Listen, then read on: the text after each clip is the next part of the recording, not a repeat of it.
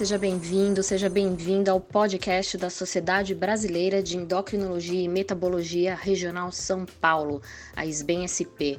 O nosso assunto hoje é metabolismo ósseo. E aí, você se preocupa com a saúde dos seus ossos? Será que isso é coisa da terceira idade ou esse cuidado começa na infância? Para falar com a gente sobre esse tema, convidamos o Dr. Sérgio Maeda, que atualmente é o presidente da SBEM São Paulo e endocrinologista especialista em metabolismo ósseo. Doutor Maeda, para a gente iniciar esse bate-papo, explica um pouquinho o que é exatamente o metabolismo ósseo. O metabolismo ósseo se relaciona a vários elementos que o compõem, como por exemplo os íons, entre eles o cálcio, o fósforo e o magnésio, as células, como os osteoclastos, osteoblastos e os teócitos, os hormônios, como o PTH, a vitamina D, a osteocalcina, o FGF23 e a ação deles em diversos tecidos, como o rim, o intestino e o próprio osso. A estrutura óssea é composta de osso trabecular e osso cortical. O osso trabecular é o osso esponjoso que está presente dentro dos ossos chatos e, devido à sua grande superfície, é o osso mais metabolicamente ativo. Enquanto que na cortical dos ossos nós temos o osso que confere resistência a essa estrutura. Mas então dá para a gente dizer que a massa óssea vai evoluindo durante a nossa vida? A evolução da massa óssea durante a vida é dividida em três momentos do nascimento até mais ou menos 30 anos, temos uma aquisição de massa óssea que é acelerada durante a puberdade, dada a ação dos hormônios sexuais. Dos 30 até uns 50 anos, mais ou menos, temos um momento de maior estabilidade, onde se alcança o pico de massa óssea. A partir daí, a evolução é um pouquinho diferente entre homens e mulheres. Eh, durante o climatério, devido à deprivação estrogênica, a mulher vive uma perda de massa óssea mais intensa nos primeiros anos do climatério, passando a uma redução dessa velocidade de perda mais à frente. Isso justifica durante a fase inicial do climatério um aumento do risco de fraturas, principalmente de punho e coluna, regiões em que há predomínio de osso trabecular. No caso dos homens, a perda da testosterona, a queda dos níveis de testosterona acontece mais lentamente. Isso faz com que o risco de fratura deles aumente a partir dos 70 anos. Bom, isso deixa bem claro que os problemas ósseos não afetam só as mulheres, né? Mas como funcionam os componentes genéticos? Os genes são responsáveis por 60 a 80% da massa óssea que adquirimos durante a vida. Durante a infância também é importante ressaltar que há necessidade de aporte adequado de cálcio, vindo principalmente de fontes lácteas, leite, iogurte e queijos. Também não podemos esquecer o papel que as proteínas têm no desenvolvimento muscular, já que músculo e osso são tecidos que caminham juntos. Hoje a nossa conversa é com o Dr. Sérgio Maeda, que é o presidente da Sociedade Brasileira de Endocrinologia e Metabologia da Regional São Paulo. Dr. Maeda, quais são as doenças ósseas que podem ocorrer na infância? As fragilidades ósseas da infância são doenças muito raras e podemos citar como exemplos o raquitismo, a osteogênese imperfeita, a osteoporose idiopática juvenil. Podemos definir o raquitismo como uma doença em que há um defeito da mineralização do osso pela falta de algum componente essencial, como por exemplo a falta de cálcio, a falta de fósforo ou a falta de vitamina D. A osteogênese imperfeita é uma doença genética que resulta da mutação do gene do colágeno, que é o principal componente da matriz orgânica do osso. Como consequência, nas formas mais graves da doença, essas crianças podem evoluir com fraturas dentro do útero e na vida extrauterina, e muitas vezes acabam como cadeirantes com múltiplas deformidades ósseas. Ah, são os chamados ossos de vidro mas eu queria entender um pouquinho melhor essa relação entre o músculo e o osso. Osso e músculo formam um binômio, e da interação entre eles permite que nós possamos ter os movimentos. Exercício físico é importante durante toda a vida, inclusive durante a vida adulta e no envelhecimento, pois a perda de massa muscular nessa fase da vida leva a uma consequência futura numa situação conhecida como sarcopenia, em que há uma perda importante de massa muscular que aumenta as dificuldades nas atividades do dia a dia, como levantar de cadeira, fazer as atividades cotidianas e há um impacto importante na qualidade de vida, mas também sobre o aumento da mortalidade. Fala-se tanto da vitamina D, mas o que ela é de fato, doutor Sérgio? A vitamina D, embora tenha esse nome, ela é um hormônio e sua síntese acontece na pele sob a ação dos raios ultravioleta do Sol, que transformam o precursor 7-deidrocolesterol na pré-vitamina D ou colecalciferol. Essa vitamina D se dirige ao fígado, ligada a uma proteína, e é plenamente transformada na nossa forma de estoque, que é a 25-hidroxivitamina D, mas que ainda não é a forma ativa. Ela acaba indo ao rim, onde existe a ação da 1-alfa-hidroxilase, que a transforma no calcitriol ou 1,25 de hidroxivitamina D, que é a forma ativa do hormônio, com a qual se liga ao seu receptor e desencadeia suas ações biológicas. E afinal, qual é a relação com o Sol? O Sol é o principal agente que promove a síntese da vitamina D no nosso corpo. Porém, é o mesmo agente que também está relacionado à gênese do câncer de pele.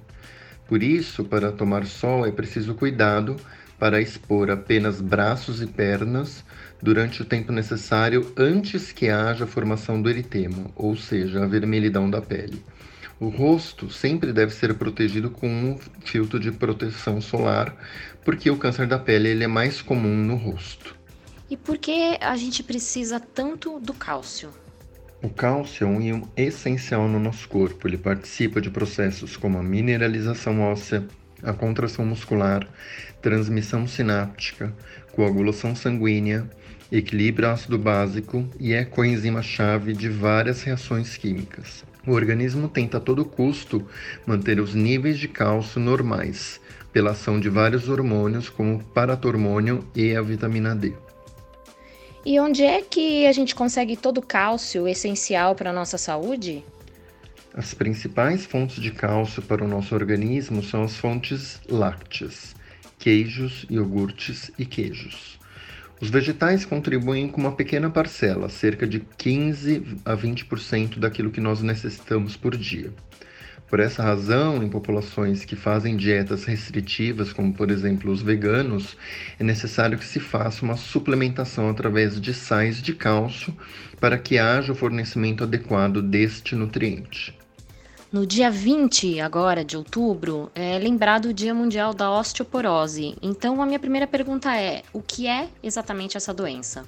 A osteoporose é uma doença caracterizada por baixa massa óssea e alteração da microestrutura desse tecido, o que leva a uma diminuição de força e aumenta consequentemente a susceptibilidade às fraturas.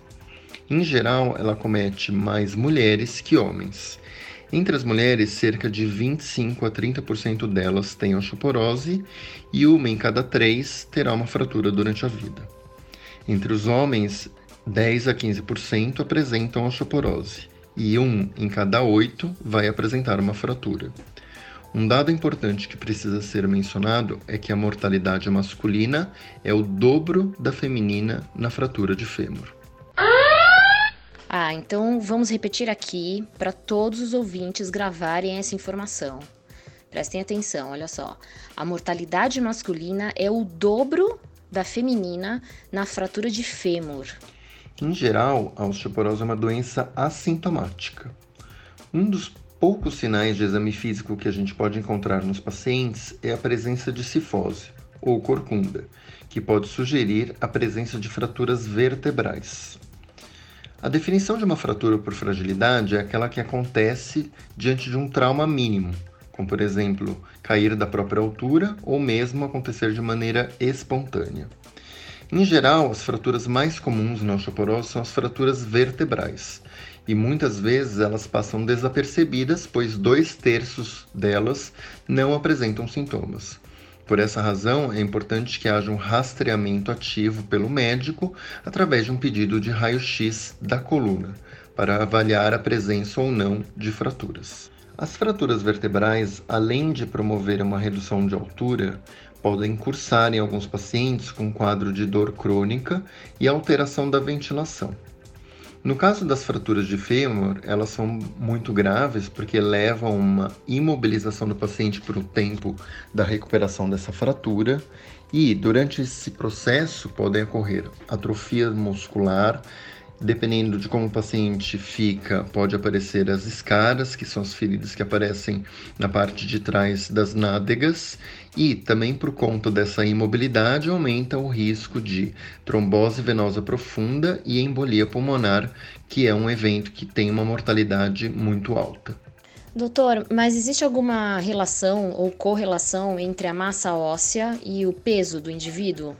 No geral, existe uma correlação entre massa óssea e peso, ou seja, quanto mais baixo o peso, menor a massa óssea, e o contrário é verdadeiro.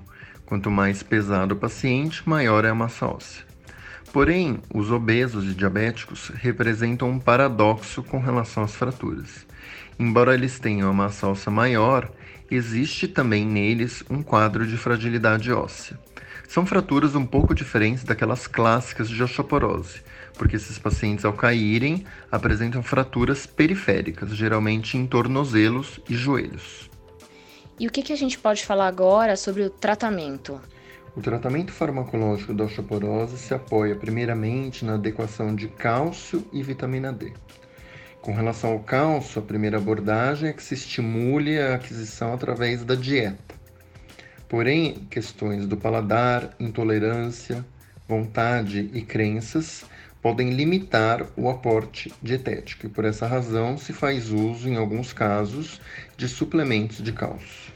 No caso da vitamina D, principalmente no caso dos idosos, muitas vezes é necessária a suplementação com vitamina D exógena, através de comprimidos ou gotas, e objetiva-se manter os níveis da 25-hidroxivitamina D acima de 30 para que se maximize os efeitos dos medicamentos no tecido ósseo. Do ponto de vista das medicações com ação ativa no osso, temos dois grupos: os formadores, representados pela teriparatida, e os antirreabsortivos, representados pelo denosumab e os bisfosfonatos. Dentre os formadores, a teriparatida é o único representante e ele é uma forma derivada do nosso PTH. Ele é um fragmento desse hormônio e tem uma ação de aumentar a massa óssea de uma maneira bastante intensa. Devido ao seu custo e à sua posologia, que se faz através de injeções diárias, seu uso fica limitado a casos em que há uma massa óssea muito baixa e principalmente na presença de múltiplas fraturas vertebrais. Com relação aos antirreabsortivos, os bisfosfonatos são o grupo mais utilizado na prática clínica e eles podem ser administrados via oral ou via endovenosa. Quando eles são administrados por via oral, pode ser em esquema semanal ou mensal, porém há cuidados relacionados ao modo de tomar o comprimido, que se relacionam ao cuidado com o jejum, que pode limitar a absorção do medicamento, caso seja feito junto com outros comprimidos ou alimentos. Além disso, há uma necessidade desse paciente se manter em posição sentada ou em pé durante pelo menos uma hora para se evitar que na posição deitada haja um refluxo com migração dos cristais dos bisfosfonatos para o esôfago, o que pode causar uma lesão. E também é preciso se checar se há uma função renal normal.